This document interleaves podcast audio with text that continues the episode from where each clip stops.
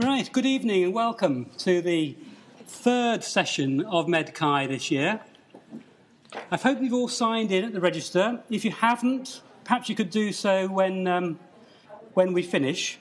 And, um, and so if you put your email addresses as well, so that if uh, we can then contact you with any news of future exciting events. Um, we've got apologies this time tonight from uh, John Lemberger, Michael Elliott, Lizzie Didcott, and Bill Tennant. Um, just to recap, our last meeting was on the 8th of November, and then we heard Professor Steve Field, who was the, um, used to be the chair of the Future Forum for the NHS, and uh, now is Deputy Medical Director for the um, National Commissioning Board. He told us about the plight of uh, the most vulnerable in society, how they can access health care, the homeless, travellers, sex workers. It reminded us of the fact that the average life expectancy of the homeless in the UK is now only 47 years. And so that helped us to reflect, I think, on what we can do to improve access for this, uh, this vulnerable group. Now, last Wednesday, we had um, uh, an, uh, an, excellent uh, evening that Suresh Patel kindly organised yet again at Chung's restaurant. And um, we raised £1,482 for charity, which was absolutely excellent. 103 people came, and uh, you know, it was, a, it was a really nice evening. So thank you for all that came. And just a reminder, I suppose, that the presidential charity this year is the, um, is the Carers Trust and they will be extraordinarily grateful for all the work that we're doing. They're supporting carers to look after not only their own health, but the, uh, the health of the carers, the, the people that they look after. They provide a tremendous amount of support to the NHS in an unpaid role. So now, um, turning to tonight, it's with great pleasure that I'd like to introduce a duet of speakers, uh, both from Nottingham, who are going to talk to us about their experience of managing major trauma in, uh, in Nottingham. Adam Brooks is the uh, lead consultant for the Major Trauma Centre at the Queen's Medical Centre. Lieutenant Colonel Brooks was awarded an OBE uh, in the uh, birthday honours list this year for his work in the Army. He's not only the lead uh, director for the, um, for the Major Trauma Centre, but is also uh, a senior lecturer in trauma and military surgery at the Academic Department of Military Surgery and Trauma at the Royal uh, Defence Medicine. Last year, he talked to MedChi um, about his experience in Afghanistan. Hopefully, it might be just slightly different this year, although Nottingham and Afghanistan sometimes does have some similarities, I suspect. Um, our other speaker is Nick Foster, um, who's been a GP in Kegworth now since 1989 and um, pre hospital emergency physician He's an advisor uh, on major medical incidents with the East Midlands Ambulance Trust. He was awarded the uh, Basics Award and Medal for Services to Emergency Care in 2004, the Queen's Gold Medal for Services to Emergency Care in 2002, and the Queen's Diamond Jubilee Medal this year. So I'm absolutely delighted to uh, introduce Nick and Adam uh, to talk about, about the management of major trauma from scene to hospital. And I think Nick is going to start. Pardon me for, for drinking as we go along. Um, so, as, as uh, Nigel said, it's a, a combined um, approach this evening. There's, I'm going to talk about 30 minutes, and then Alan's going to talk about 30 minutes. And we are looking at sort of a common theme. So, as Nigel said, um, I'm one of the members of a scheme that's been running for quite a few years. I'll tell you a little bit more about the scheme. It's called EMICS, which stands for the East Midlands Immediate Care Scheme. And there'll be pictures throughout, and this, in fact, is one just outside um, Oakham uh, for what uh, one of our EMICS doctors actually attended uh, about actually about a year ago. So I'm trying to sort of put together a common thread. The common thread that I would like to sort of put through this evening is um, something called Lewis's story. And you may not know Lewis very much, but hopefully by the end of this next hour, you'll know uh, a lot about uh, Lewis. The other thing uh, I want to talk about this evening are defining moments. Defining moments that really happened to me over my sort of 25 years of doing uh, pre-hospital emergency medicine. So really it's a personal account of pre-hospital emergency medicine over the past 25 years. Think about emergency medicine or, or providing care. It's not actually a new concept. It's actually been um, going around since Adam was a lad. In fact, this is the, uh, the Good Samaritan, and in Luke uh, chapter 10, verse 34, uh, he went to him and bandaged his wounds, pouring on oil and wine. And then he put the man on his own donkey and took him to an inn and took care of him. So, providing care is in fact not a new concept. Neither is trauma. Um, this is a woodcutting uh, from the 14th century, and it gives an idea of what a battle surgeon would actually have to actually deal with, and all the different injuries that they'd have to deal with. In fact, um, Adam would recognise this as a Friday evening occurrence in the A&E department at Queen's. Things haven't actually changed very much at all in all these um, centuries. Neither is the idea of sort of um, people rushing along and helping people a, sort of a new idea. Uh, Napoleon Bonaparte, his chief physician, uh, Dominic Larrey, uh, developed the idea of flying ambulances. If you, the concept before this was that you had your battle, and then the sort of medics came in and picked up all the pieces that remained and took them off to the battlefield. And what this guy came up with was a novel idea is while the battle was actually going on, you sent in the ambulances to actually pick up the people who injured, you took them off. Hopefully be able to do something with them. You could then put them back into the battle. Um, so he used these horse-drawn vehicles to transport fallen soldiers from the, the active battle. So this type of activity was, was happening about uh, 300 years ago. So even Afghanistan is, is not a new um, concept to many degrees. And uh, the Times in um, 1832 uh, commented on the introduction of transport during the, the cholera patients in London. And they, the Times wrote, uh, the curative process commences the instant the patient is put into the carriage. And that's one of the picture of one of the early ambulances around um, that time. So, the concept of pre hospital care is not a new concept. Uh, it's been around for quite a long time, quite a few centuries, and really we're just following in the footsteps of uh, Old Father Time and what's really been happening um, before us. Uh, thing is, we, we do have uh, many different charities now uh, with varying skills that pop up all over the place and all doing very similar things um, in, in all the groups. And these groups include uh, groups like, for example, ourselves, land based groups. Uh, we talk about EMICS, which is the East Midlands Immediate Care Scheme, uh, Lives, which is our sister scheme in Lincolnshire, uh, MAGPAS, which is our sister scheme down in Cambridgeshire.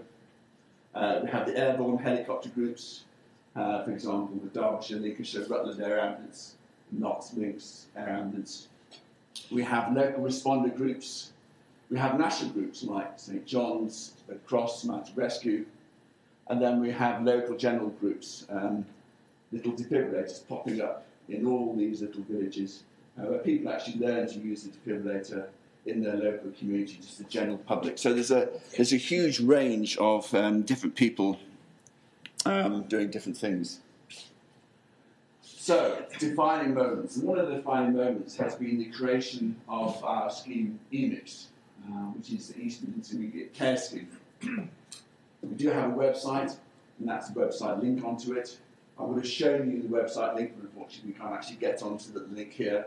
If you actually do go and uh, Google that and look at that, you'll see some of the things we actually um, get up to because what we try and do is all the incidents we attend, we try and uh, put onto the website just for general knowledge, really. We've been in existence for 25 years, and yet, in fact, very few people uh, know about our existence. Um, we have to do over those 25 years a number of things. The, the airway problems, this was the um, A47, and it was a car that went under unarticulated lorry and the damage it does uh, to the upper airway. The next is a picture from the A1 where a car hit a, um, some wooden barriers. The, one of the wooden barriers uh, became basically a projected missile, went straight through the car, straight through the driver's seat, and actually impaled um, that chap. So that was a, a breathing problem. And the, the final example is one of circulation. And this is in Melton Mowbray. And this was, in fact, a farmer who was uh, on his tractor and he was using one of these power hoses, and the power hoe uh, jammed. So instead of switching the engine off, he jumped down and gave the power hoe a big kick, which was actually dragged into the machine itself. So those are just some of the, of the airway, breathing, circulation things we've been involved with over the 25 years, there's many other examples. Stepping back a bit, in 1967, there was a GP up in Catterick, uh, Dr. Ken Easton, and he attended a lorry accident on the A1 in which there was a driver and a passenger who were trapped. Unfortunately, the passenger amputated leg and he bled to death. And that affected him like would do many people quite a, quite a lot. And he thought, you know, there must be something else we can do better. And therefore he called for a new approach in treating casualties at the scene. And so he asked his various colleagues uh, around the area whether um, they would provide a service where if the ambulance service needed a doctor at the scene, they could actually call somebody and quite a few GPs actually said, yes, we would. So they set up a local scheme covering about 1,000 square miles, and then we used the voluntary services of about uh, 34 doctors. Things progressed on, and in 1977, a lot of uh, groups all over the country were showing similar interests, and therefore a national organisation called BASICS, which stands for the British Association of Immediate Care Schemes, was actually set up.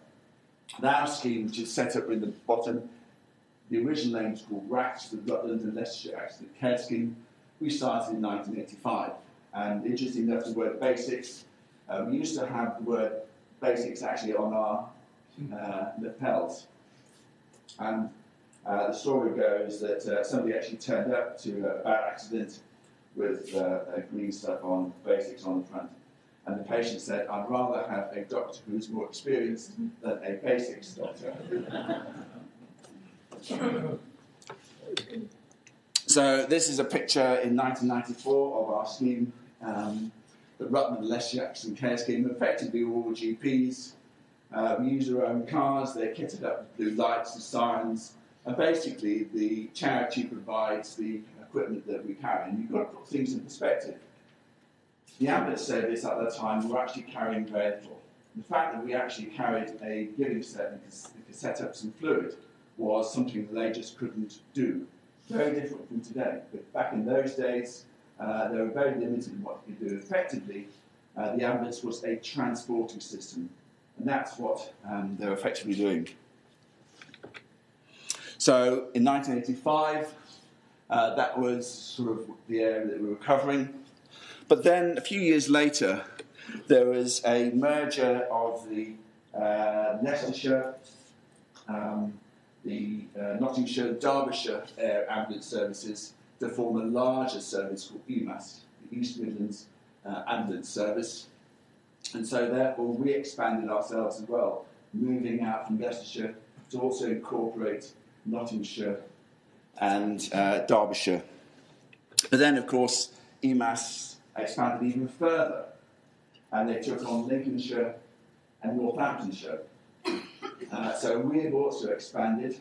So EMICS now covers uh, Leicestershire, Derbyshire, Nottinghamshire, Northamptonshire, Rutland, and our sister scheme, Lives, covers Lincolnshire. So we cover virtually the whole of uh, Middle England.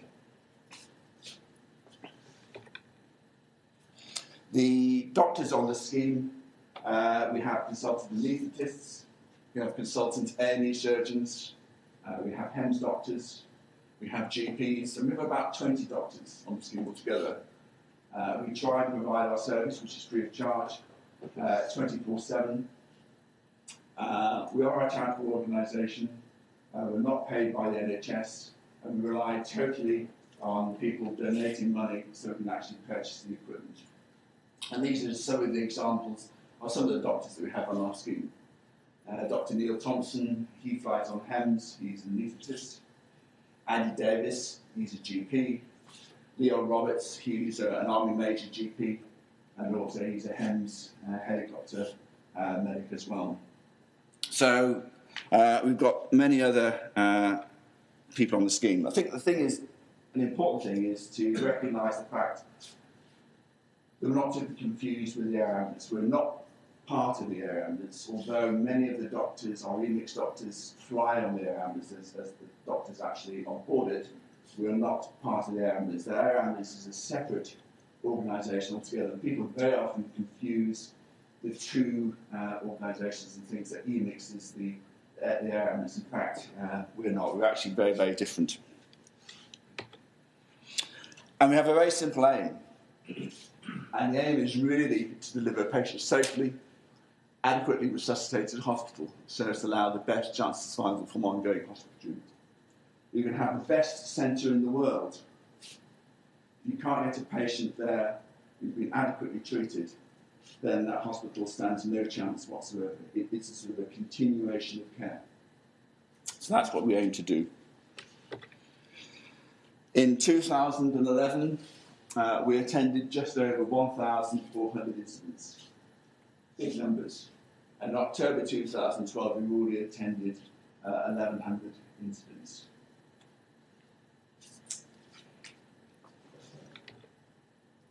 It can be challenging. Uh, we have situations where uh, we have to go down mine shafts, in the top right, or the bottom left, two cars on top of one another, upside down, and down a ditch. So access can be a problem. And you've obviously got to unpackage whatever is down there to actually sort them out. the scale of the problem can be a challenge. This was the Red Arrows incident where Flight Lieutenant uh, Sean Cunningham was ejected from the aircraft whilst actually on the ground at Scampton. Uh, we were involved in that the 8th of November 2011. This was the London bombings, um, 7th of July. Uh, Peter Holden, you may well know Peter Holden. Peter Holden is one of our EMICS doctors who was actually down in London at the time and had to attend uh, the um, bus that was blown up. And that was the 7th of July 2005. A defining moment for me was the, the Kegworth air crash. I'm a GP in Kegworth, and the plane came within metres of actually wiping out um, Kegworth. Uh, this, this was the 8th of January 1989 people outside at the time, when the plane actually flew over, you could actually look up and see the rivets underneath the wings of the plane. The plane literally was brushing the roofs of the houses as it came down. Uh, the Kegworth air crash, 126 passengers and crew, of which 38 died at the scene, and we had 88 initial survivors. Usually in a, plane crash, people just do not survive. The fact we had 88 survivors uh, was really truly remarkable. And that also puts a big um, strain on the services uh, of, of the local hospitals. I thought what I'd do is I'd show you a video clip. This is a video clip which we put together. It's an interesting video clip in the sense that um, there was somebody, bizarrely enough, going back in 1989, within one or two minutes of the crash actually occurring, was actually filming what was going on. So you'll see the first bit of the accident involves the first one or two passengers of the plane actually coming down the embankment. There was nobody else there, they were just getting out of this plane, and somebody was just filming the whole lot. Then, of course, everybody else arrives, and the sort of the video expands from that. The impact on our hospitals was absolutely immense. Um, at one time at the Queen's A&E department, over um, an hour and a half period, there were 44 casualties. That means every two minutes, another major, uh, a major uh, case was coming through. The door doors opened, another one came through. Two minutes later, another one came through. Two minutes later, another one came through. And that went on for an hour and a half. That put tremendous strain on those working in the A&E department. And that has been replicated in both Derby and also Leicester.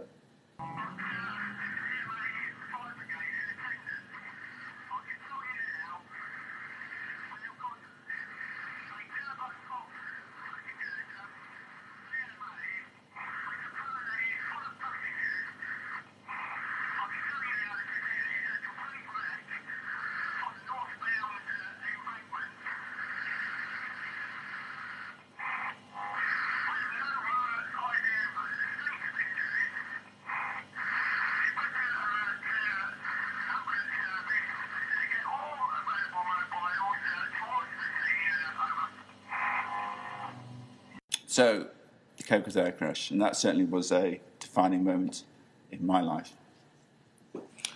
The next um, defining moment uh, centres around um, this gentleman called uh, Michael Reynolds.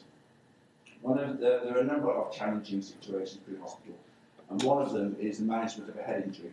Because essentially, what happens is because of the head injury, um, it becomes an airway problem. And because of the airway problem, their head injury actually gets worse. In order to try and sort them out, you're, you're both fighting for the same thing. You're both fighting for the airway. And the only real solution to this is anaesthesia. You just have to knock them out. And you actually have to then start mm-hmm. taking the, the, their, their ventilation over. But you're going back to 1990. And bearing in mind that HEMS London was the first and only at that time helicopter service with doctors actually on board. It only just started. There was nothing else around. Doctors just weren't going out uh, through hospital. You just had the HEMS doctor.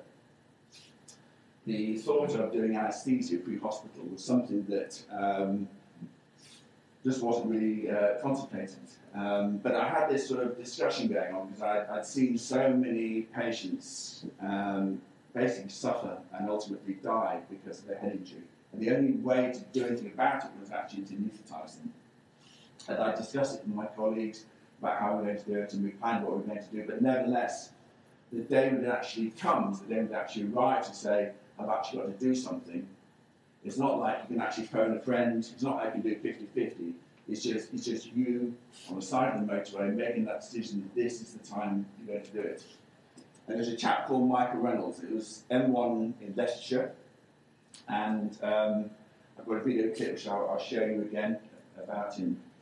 And the situation was that um, he had very severe head injuries. Basically, he was a lorry driver uh, driving up the motorway, the M1, uh, about 8 o'clock in the morning. He went to sleep actually behind the wheel. And unfortunately, he didn't see a very slow moving crane in front of him. And basically, the whole crane complex uh, smashed right through his cab and drove him uh, from there uh, to the back there. And he had catastrophic head, injuries. He really was actually smashed. So much so, they actually thought he was dead at the, uh, dead at the, uh, the time. and so I had a patient here who had uh, severe head injuries that the only option really was to actually anaesthetize him and transfer him in. So that's what I did. And I, and I took him into casualty, and uh, casualty, look, what the heck are you doing this? You know, we don't do this. Oh, it's. You could kill people, you could do that, do the other. And um, I said, look, I had no option but to do this. I discussed it, and this is what we did. And the consultant, you know, God bless him, came up to me and said, Nick, you know, you had to do what you did. I fully support what you did.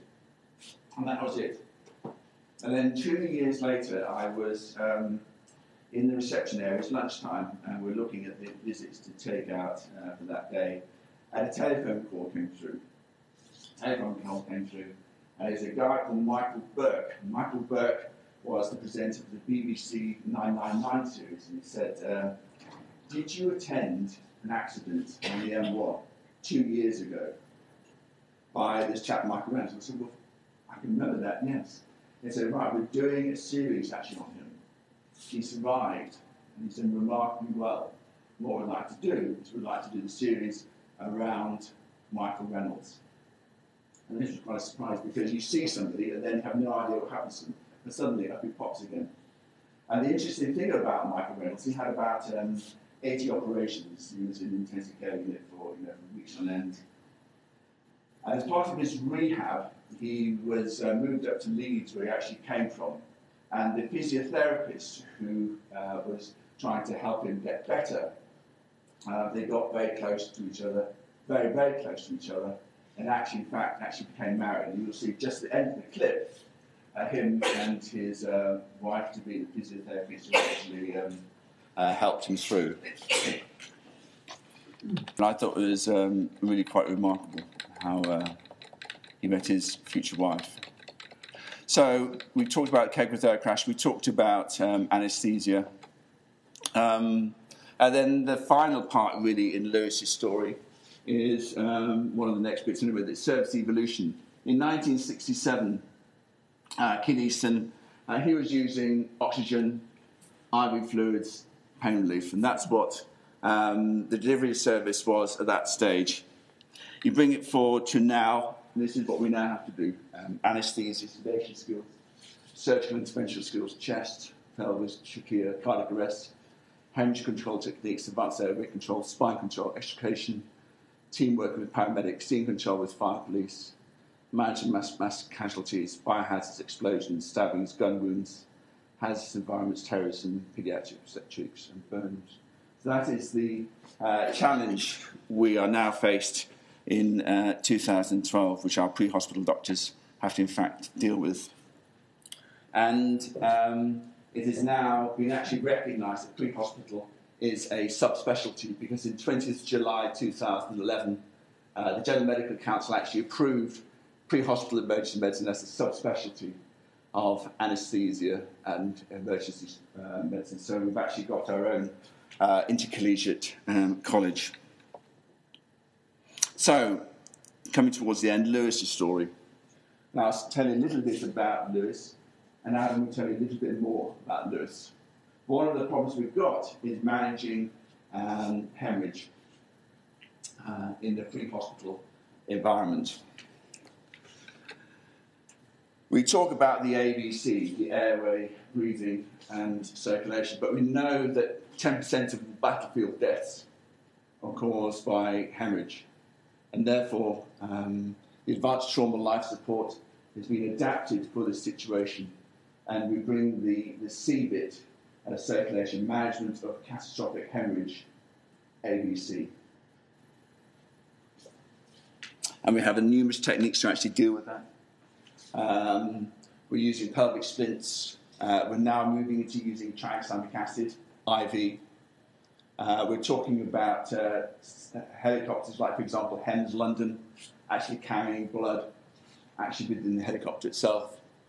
Uh, we're using proximal vascular controls with uh, tourniquets, chest decompressions, resuscitation on the move. What a person with hemorrhage requires is a surgeon. And as soon as we can get them to the surgeon, uh, the better chance they have of that person surviving. So it's really a question of loading and going and resuscitating as we're actually moving. So this requires uh, pre-hospital teamwork, and you require trauma one hospital, uh, and we contact them using pre-alerts and basically telling them uh, what's coming in um, to them, so that they can actually get uh, the people they require together. So this is Lewis's story. Uh, this is Lewis, Lewis Godfrey. Um, putting it all together, he was a 23 uh, year old man. I had a call at uh, 2 o'clock in the morning on Saturday, 2nd of June. There was a 999 called outside McDonald's on the Leicester Road in Loughborough. A 23 year old male, he'd been run over and crushed by a Tesco's HGV lorry. He'd been caught under the wheels and actually wrapped around the wheels and actually just totally uh, crushed underneath it. And his injuries uh, were uh, absolutely massive. Um, CPR was actually going on scene. He lost so much blood that the police were actually doing CPR. So when I arrived, uh, CPR was in progress purely due to the he, um, blood loss, hyper, uh, hypovolemic cardiac arrest. He had a severe crush injury to his lower pelvis.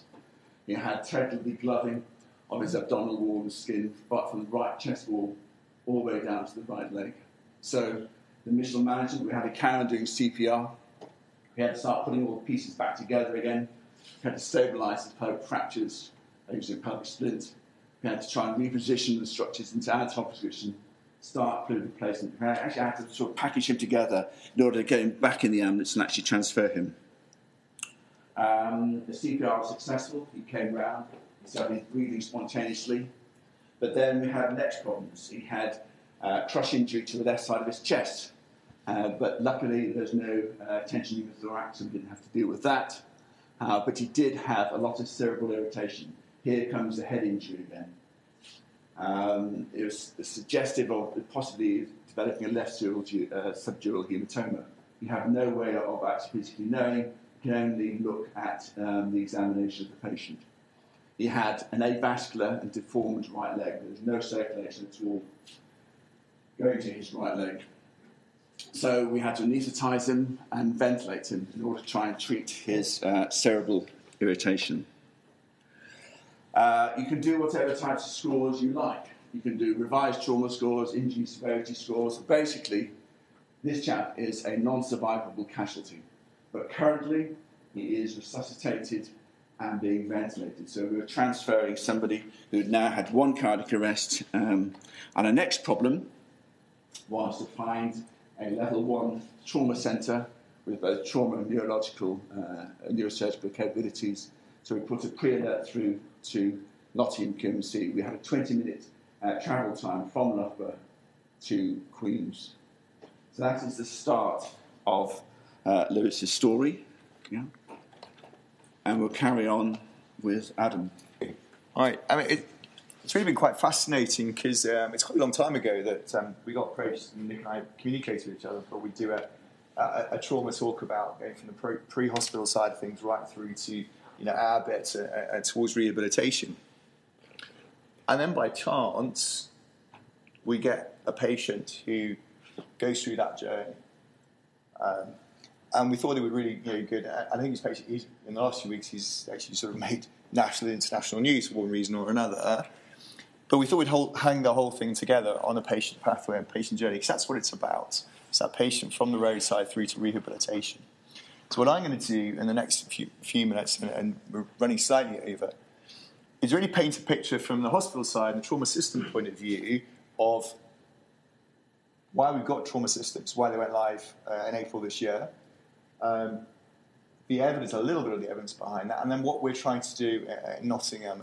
I'm very lucky that you know, a number of my colleagues from Nottingham, uh, from the managerial side and also from the, uh, the clinical side, have joined us this evening as well, who are all part of this chain of care. So, um, not quite going back to the Bible times, so uh, I got top trump by Nick there, but going back to uh, uh, this is uh, William Gissane 1966, set up Birmingham Accident Hospital, first accident hospital. First place I was ever exposed to trauma because I volunteered there as a 17 year old carrying bedpans, to get into the, the trauma side of things. So, uh, you know, um, that was one of the first reports about trauma care in the UK. Move this chair before I trip over. There's some of the rest. We had 30 or 40 years of reports saying trauma care in the UK was uncoordinated, and frankly not very good. And we ignored them all. Every single one. So one page. Oh, no, we're on to the second page. Two whole pages worth of reports saying the care is poor. People are dying unnecessarily. Ian Anderson did this back in uh, the late 80s, saying, when you get to the hospital, 30% of people are dying unnecessarily. They're dying for unrecognized bleeding 30% of people we could stop, you know, with the you know, surgeons in the room. That's what we did. We stopped bleeding. We don't recognise it. We couldn't do anything about it. But we ignored that one as well. So moved on to a couple more. We looked at how we fared. We had a Stoke experiment. How did we fare compared to America? Stoke was an interesting experiment. Um, it wasn't set up particularly well. No bypass, not a trauma system. An ivory tower in isolation. It's not going to work. And they compared Stoke, compared to America, and still found we did really badly, and more patients are dying in the UK than would die in America, or in trauma system, or in Australia. Keep going up to date. We had ATLS. ATLS made fantastic changes, fantastic improvement in care in the hospital, uh, but still worse results than rest, a lot of the rest of the world. Then we had this, which we were involved in in 2007, and, and CPOD reports trauma who cares. I think that's a good thing. It's not an awful lot of people at, at that time, but still showing that uh, in about 60 70% of cases, the care uh, was, was categorized as uh, poor by peer review. So um, I don't think that was terribly successful, but we ignored that as well. And we ignored it until this one. Matron Care in, uh, uh, in England, National Audit Office, money people. Uh, but we had one little factor in our advantage at that time. Two things, really. One, British military in Afghanistan. They did a, uh, a parallel report in the British military. So the British military was, the care was second to none at that point in Afghanistan. So we could do it while away, 20,000 miles from the UK, but at home, it was seen to be shocking. And these guys dragged in uh, Keith Willets and some other colleagues and gave them a really hard time about consultants being playing golf all the time and not actually turning up and doing any work, etc., uh, um, etc. The other factor, I'm racing through this, was the Olympics. 2012 Olympics. Prior to the Olympics, we ignored every single report. Suddenly, we had the biggest uh, events in the world going to happen in the UK and the biggest potential for terrorism going to happen in the UK. Strangely, suddenly it became mandatory virtually overnight that we needed trauma systems in the UK from the 1st of April 2012. Strange. So the Olympics has done an awful lot for us because I don't think without that we'd have just ignored this and ignored the rest of the reports. In the East Midlands, we were slightly ahead of the game. We saw what was going to happen. We knew the weight, the evidence was coming, and the momentum was there. Uh, and we set up uh, a group from the Strategic Health Authority looking at regionalising trauma care. And you can see that maybe you won't have been able to see, but the very last line of all those reports is one saying Nottingham will be the first major trauma centre outside of London. So, National Audit Office, uh, Keith Willets was, was appointed as the National Trauma Czar. He's gone on to even greater things since. Split the country into areas and decided we're going to regionalise trauma care. So that doesn't that what that means I'll go into in a, a minute or two. But it's setting up an inclusive trauma system, which is why I think it's so important. And Nick was here to talk about the pre-hospital thing. Because he's very right. You know, we need it's a chain of care all the way through.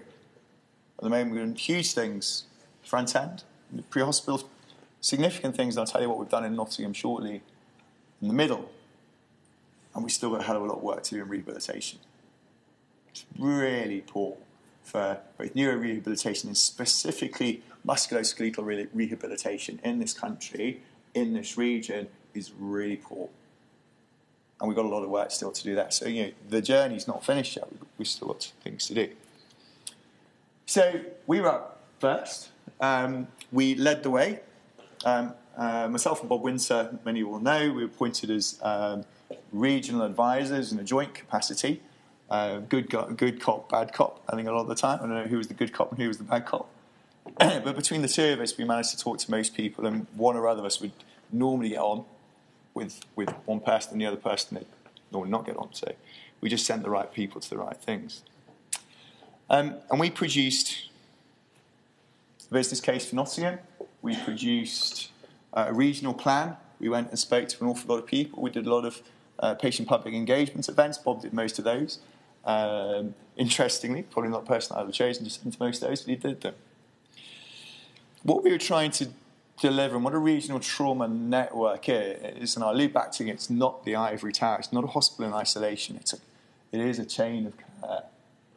So, our view, what we're trying to do is maximize the delivery of trauma resources, not take the patient to the closest available hospital, but to consolidate the skills in, in in centres which have got enough resource, with human resource, financial resource to look after patients appropriately.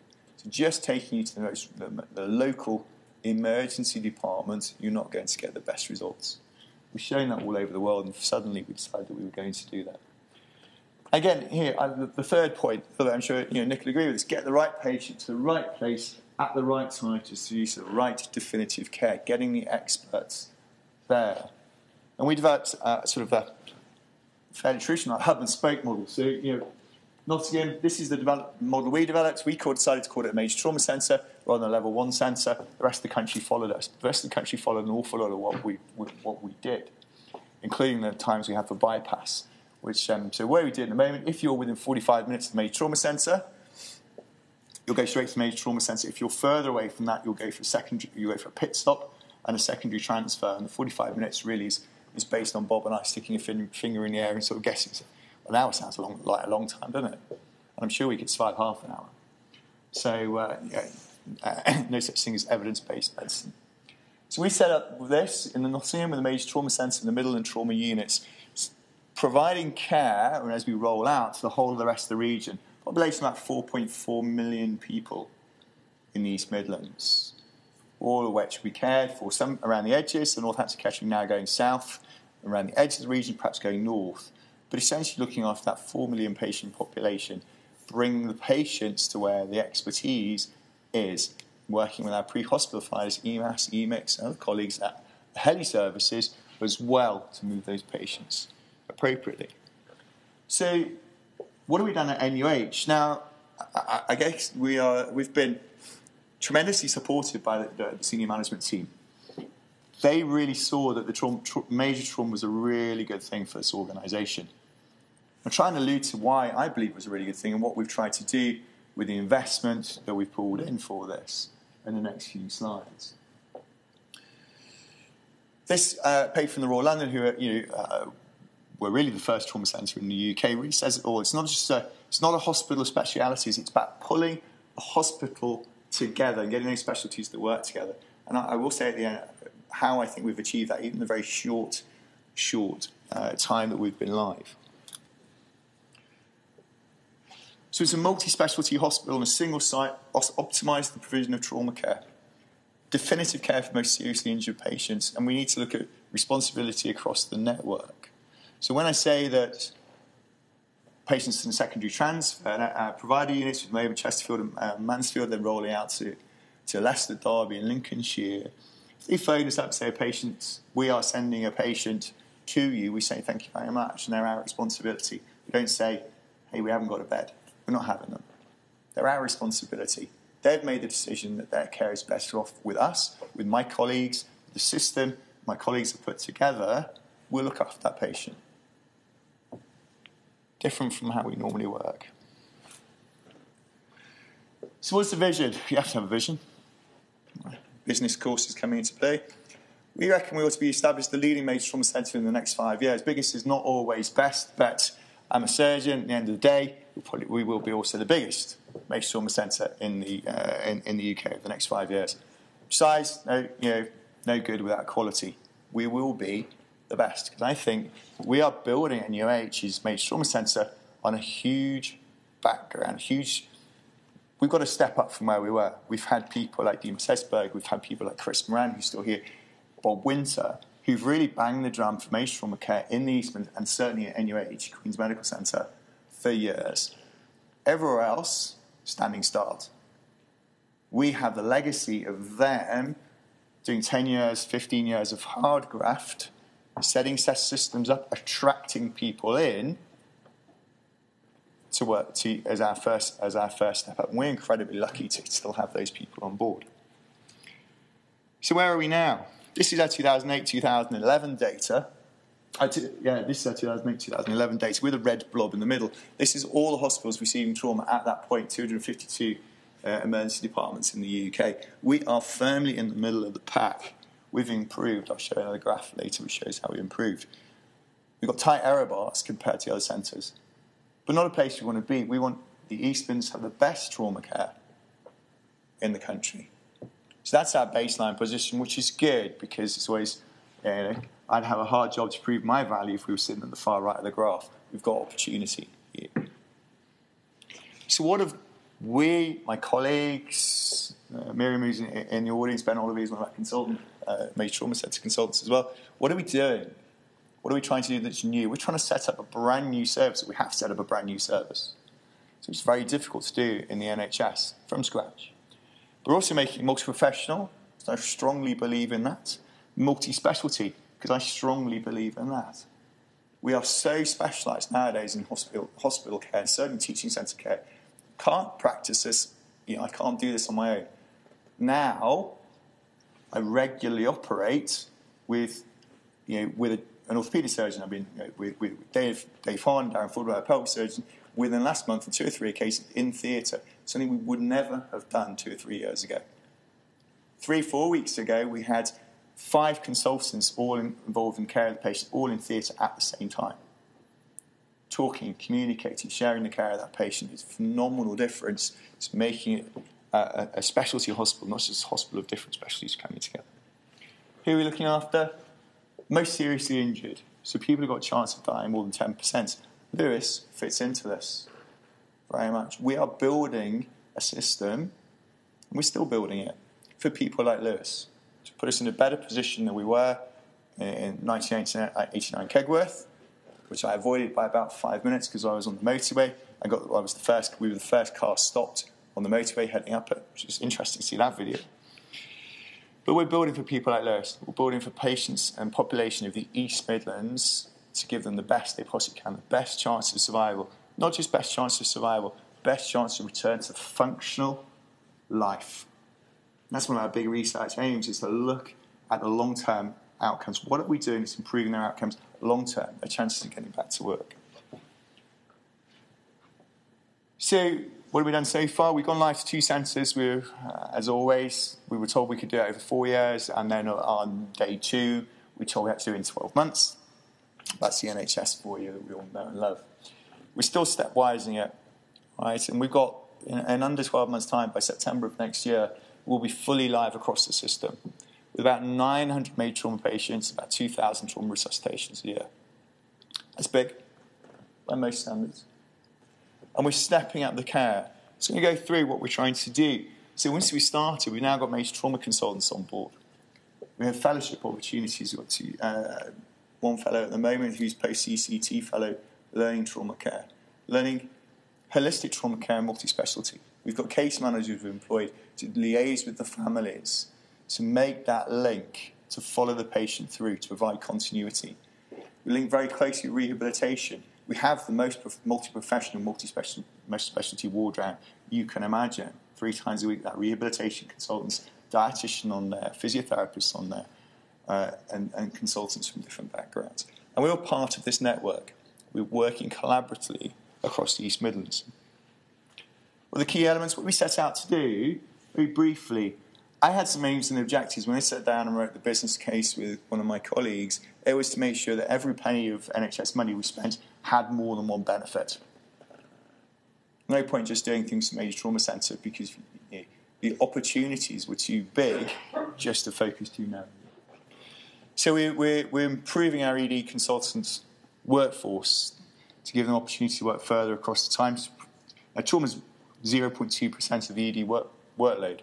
So our ED consultants have the opportunity there to look after more of our patients in Nottingham. There's an awful lot of them and they work very hard. We're increasing the, their, their capacity. We've increased nursing in the emergency department as well. As a result of that, we've reduced time in the emergency department by over an hour, statistically significant within the first few months. Radiology, we've got the radiologist part of the team. We have regionally agreed CT protocols. 65% of people have a scan within 30 minutes, and unheard of a few months ago.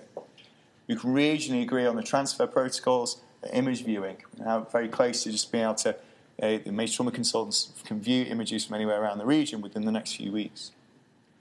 Uh, reduction in time for spinal clearance for patients in critical care from 8 to 8 days to 36 hours. In theatres, I was very keen that we increase our emergency capacity. We've done that. We continue to do that. We're putting um, um, resource into our you know, orthopaedic re- reconstruction side of things as well. Continue trying to recruit to increase that coverage. We've got increase. Uh, we've now got anaesthetists with an interest in major trauma. The evening sessions, uh, um, uh, as well. So we're increasing our cover. Critical care, we're increasing our beds over the next 18 months. About a 75% increase overall since I, in the last two years of critical care beds at NUH, which has been required for years. Without trauma, it would not happen. He's using it as a lever to make some of these things happen. Level one, Queen's opened as the major trauma ward. First time I got level one at Queen's campus, which is the step down from critical care before you get to the ward. Never had the opportunity to do that before. We've got it in. It's working really well, reducing time in ED, stepping down patients and freeing up critical care beds early. Put these people in place and mention those. Rehabilitation and repatriation. I started this talk really, you know, from my aspect at the end. This is the bit that we need to work really hard on now. But we've got a rehabilitation prescription, so everybody who's seen are then said, these are your, going to be your needs when you leave here. These are, this is what going to, you're going to require to get back to functional quality life. And that's what we're here to do. So we do that with our multi-professional team, a rehabilitation consultant, ongoing assessments, and we will be following these people up long term and, re- and then reverse engineering our pathway to see what we can do. This is key. Major trauma education, prevention, and research. Prevention is absolutely part of what, as a trauma centre, we have to do. We want to be unemployed major trauma centre, major trauma consultants. It's got a regional collaborative learning network, a regional, uh, a whole meeting uh, from an education point of view. Myself uh, and colleagues and Ben in the room looking at our research strategy from early next year across the pathway. We're going to benchmark against colleagues, so, what are we doing to, so far to date?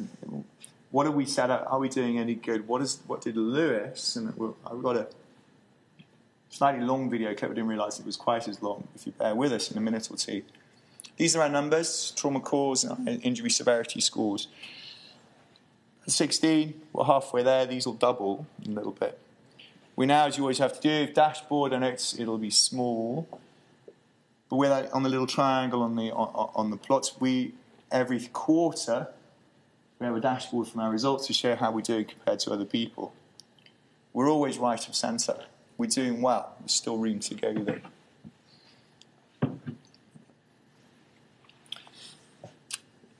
This is really over the last few years. This is where we started in 08, 09, this is 10, 11 on a rolling outcome. We've made tremendous strides even before the trauma centre happened. I have no doubt that we'll continue to move to the right to improve our system that patients like Lewis can land, can land in. But we've got more work to do. What I can share is that since we've had the trauma system in the last six months, when we look at our data, look at the nationally agreed data, TARN data, what we have is 25 unexpected survivors, of which Lewis is one. Now, the London system had 50 over 12 months, and we've got 25 in you know, the whole of London for four centres. So we're doing something right. I think we've got an awful long way to go. We do. We believe that there are 60 lives a year in the East Midlands. If by the regional system, by linking up with Nick and other colleagues and the pre-hospital people, getting our rehab squared away, that we can save. And that's why I guess we're really passionate about this. Not only that, it's also the wins for the rest of the hospital. Um, that you know, the hospital is enjoying the rest of the emergency care, which is something we're doing. So, you focus not focus on on the right, it's the worst picture of me.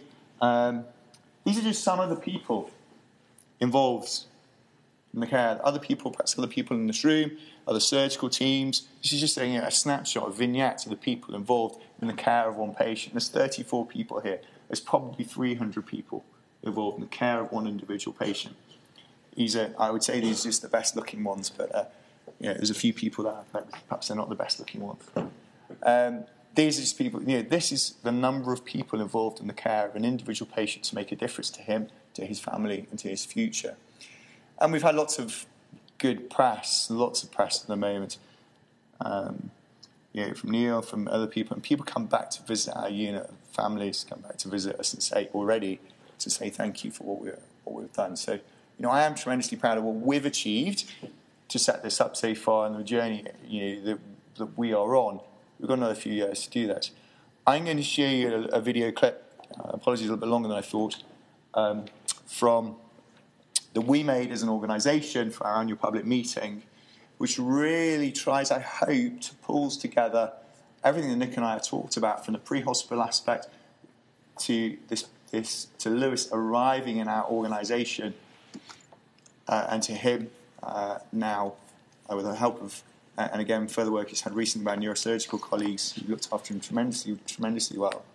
Um, so he's got a, a, a, full a full life ahead of him. So if you bear with us for a few minutes.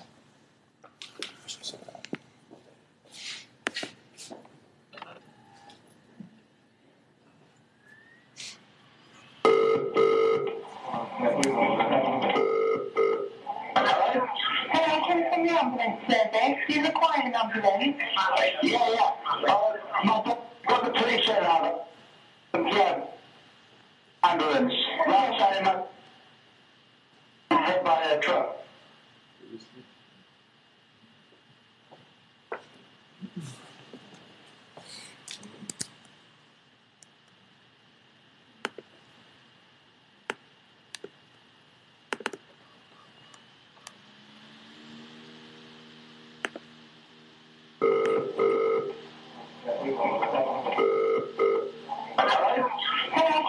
ambulance service. Do you require an ambulance?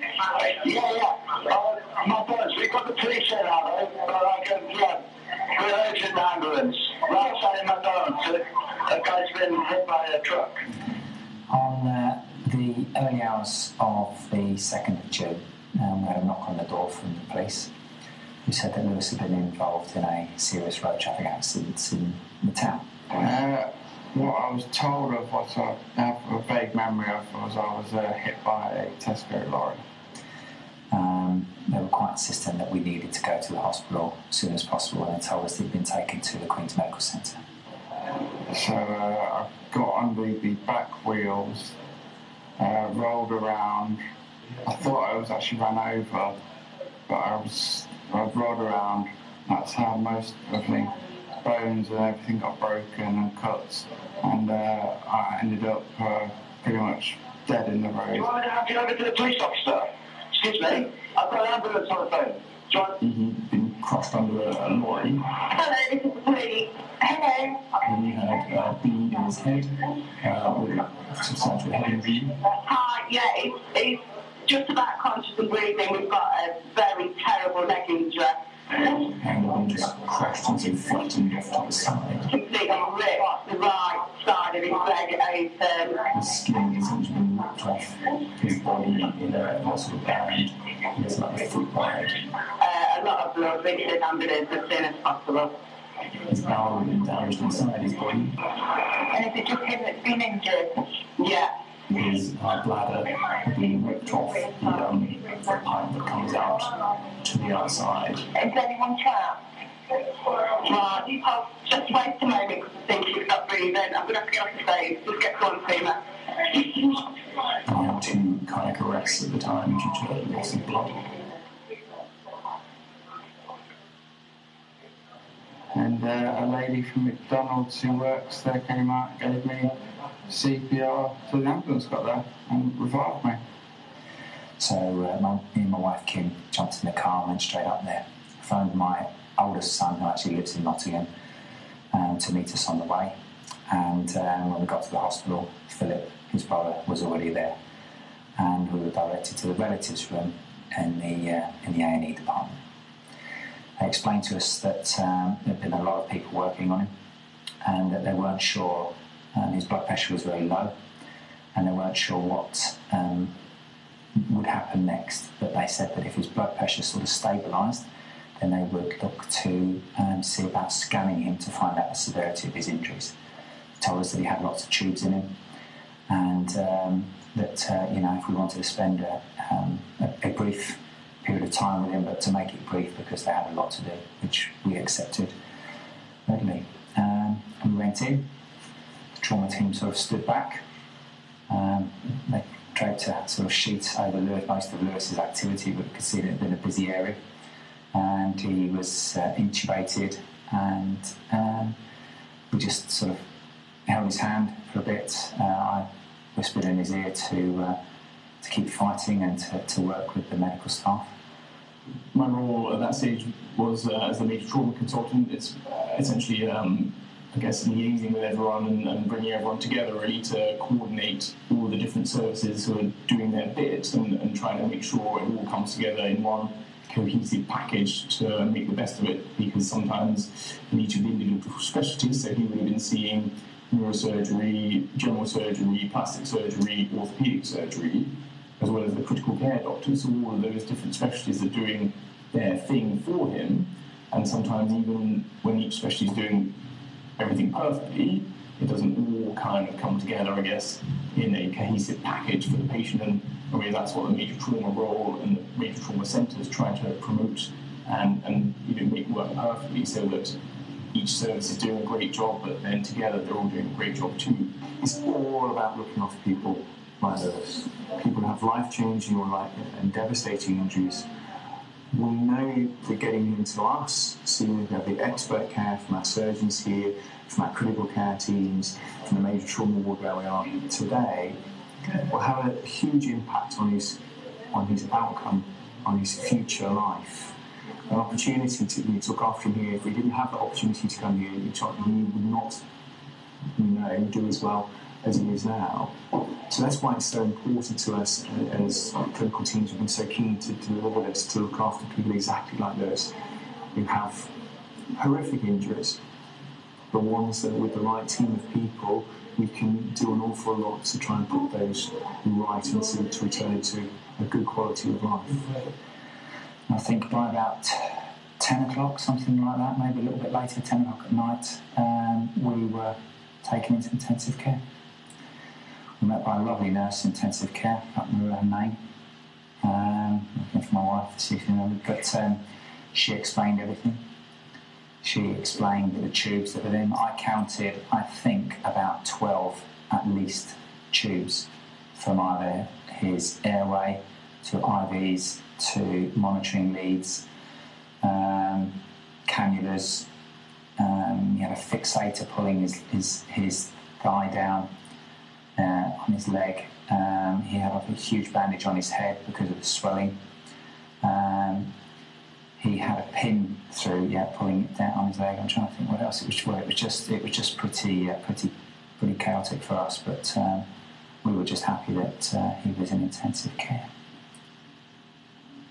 Um, down here, which is hopefully coming off today, I have two skin grafts, which are my latest ones, the newest ones, and up here on my hip, and they are exactly like this one, but one other side, so it's not too bad. So these four went, started to move all up here because I had a cut which started from here and went all the way along and made it right mess of the flesh, as I'm told, up to here and up to my waist. They had um, they had to take out a bit of my skull, so if you could see it here, and the scar goes all around, and it's actually quite quite self-conscious I am about it, so that's why I wear the cap that's how I never normally wear hats. But they're going to look at filling it with a titanium plate in about three months. The, the newest skin grafts are actually behind here, and that's the, the final skin graft surgery. But it's loose because the uh, surgeon wanted me to wear it. So, as I do, uh, the, the cut here was made all around, and for the colostomy bag to be fitted, and I have that now for the next four months.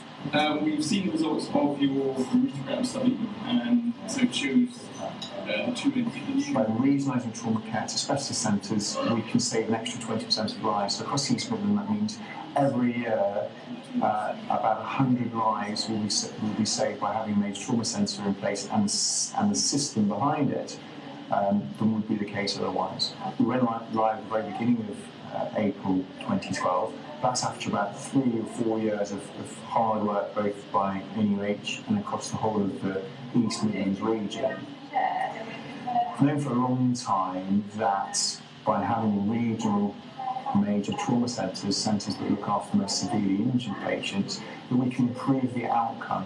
What I mean by that is that more people will survive the most horrific injuries by centralising their care to organisations like NUH, where we've got all the skills and the resources to look after them optimally. Uh, well, I went to RCU and I have no memory of that at all, but I've been told by you know, my brother, mum, dad, relatives, and, and my girlfriend that you know the care in there was exceptional.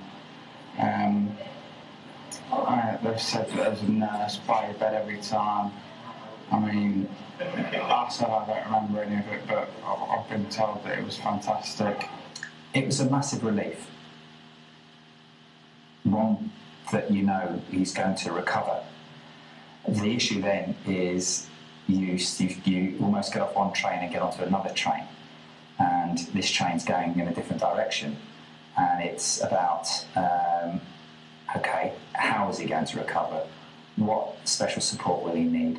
What will he be able to achieve? What won't he be able to achieve? So again, you, you, you know, you just you, you- you're on a different route with different worries, but they're as not as concerning, I suppose, as the worries before. But at the same time, they are still very concerning. We gave Lewis when he was in hospital two aims. First one was to get home. Second one was to get back to work. He's achieved the first aim, and he's the rehabilitation now, along with outpatient appointments and additional surgery, which which which will come, and, and then to get back to work. So we're happy for that going in that direction.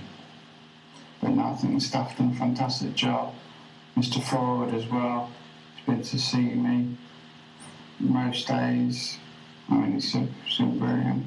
So I'm here today for them. So, I think there is a story, I think you pulled this all in together, we try to achieve um, from the hospital side, through to hospital, through to rehabilitation, how pulling all these colleagues together, how by centralising care, by bringing colleagues from surgery, orthopedics, general surgery, critical care, anesthesia, the list could go on, together with those skills in place, is really give us now an opportunity to, uh, to change lives and to improve the care, care and seriously injured patients um, across the East Midlands from roadside rehabilitation. So uh, I'm sure be more than happy, Nick, or I'd take any questions uh, that you might have.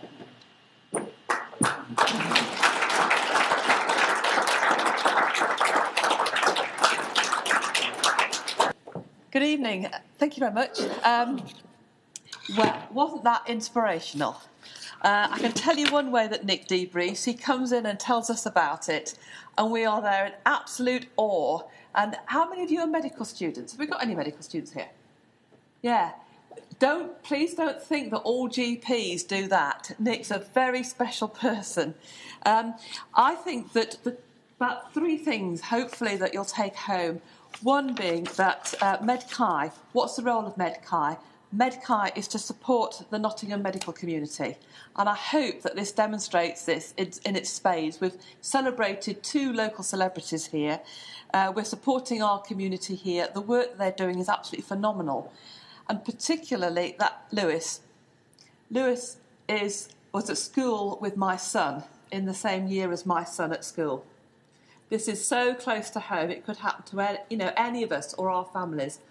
And Lewis's granny uh, was a receptionist at the Kegworth Surgery, and she's retired now, but she's she's become a patient again, and uh, she's hugged Nick before now in the consulting room to say thank you.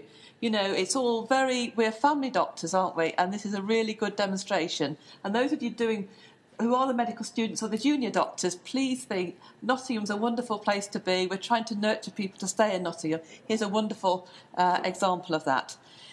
The two uh, doctors obviously know a lot about Nick, um, and what I just wanted to use it to illustrate was how, from little acorns, uh, we you know, develop, how things develop.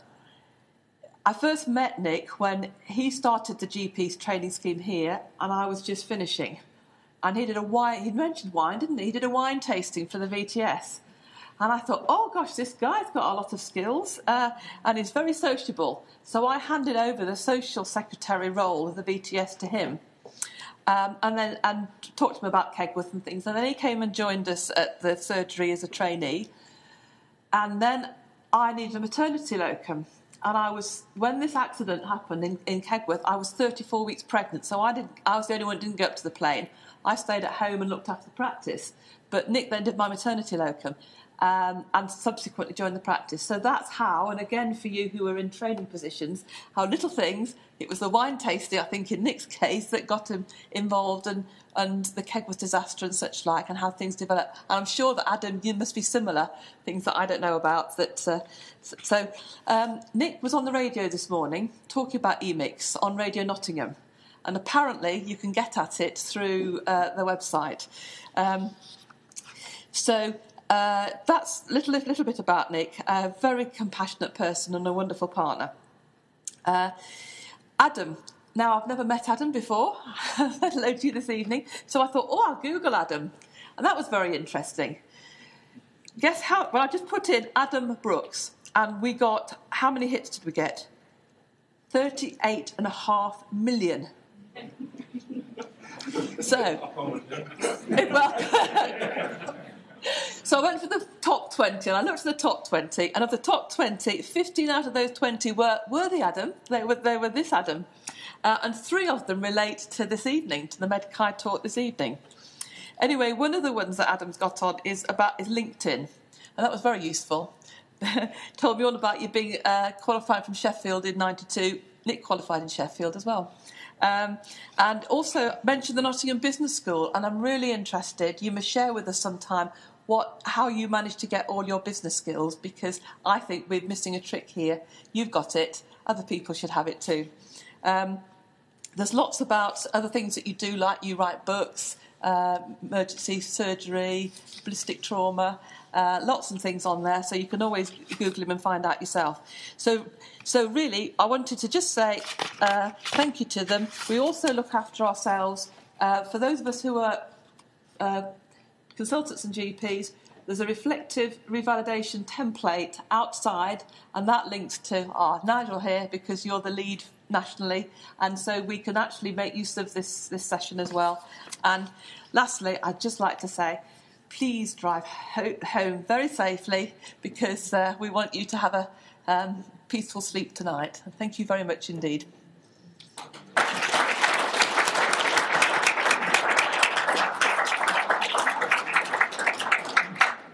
And thank you, Caroline. Um, just a reminder, the next meeting of MedChi is on Wednesday, the 12th of December, and uh, we then will be entertained by Dame Carol Black, who used to be the uh, president of the Royal College of Physicians, uh, subsequently became uh, Director of Health and Work, Department of Health, and is going to tell us something about her reflections on uh, health of the working age population and some of her current work uh, that she's now doing in various different roles. So I hope you'll uh, come on the 12th of December before Christmas. I can't promise mince pies, but you never know.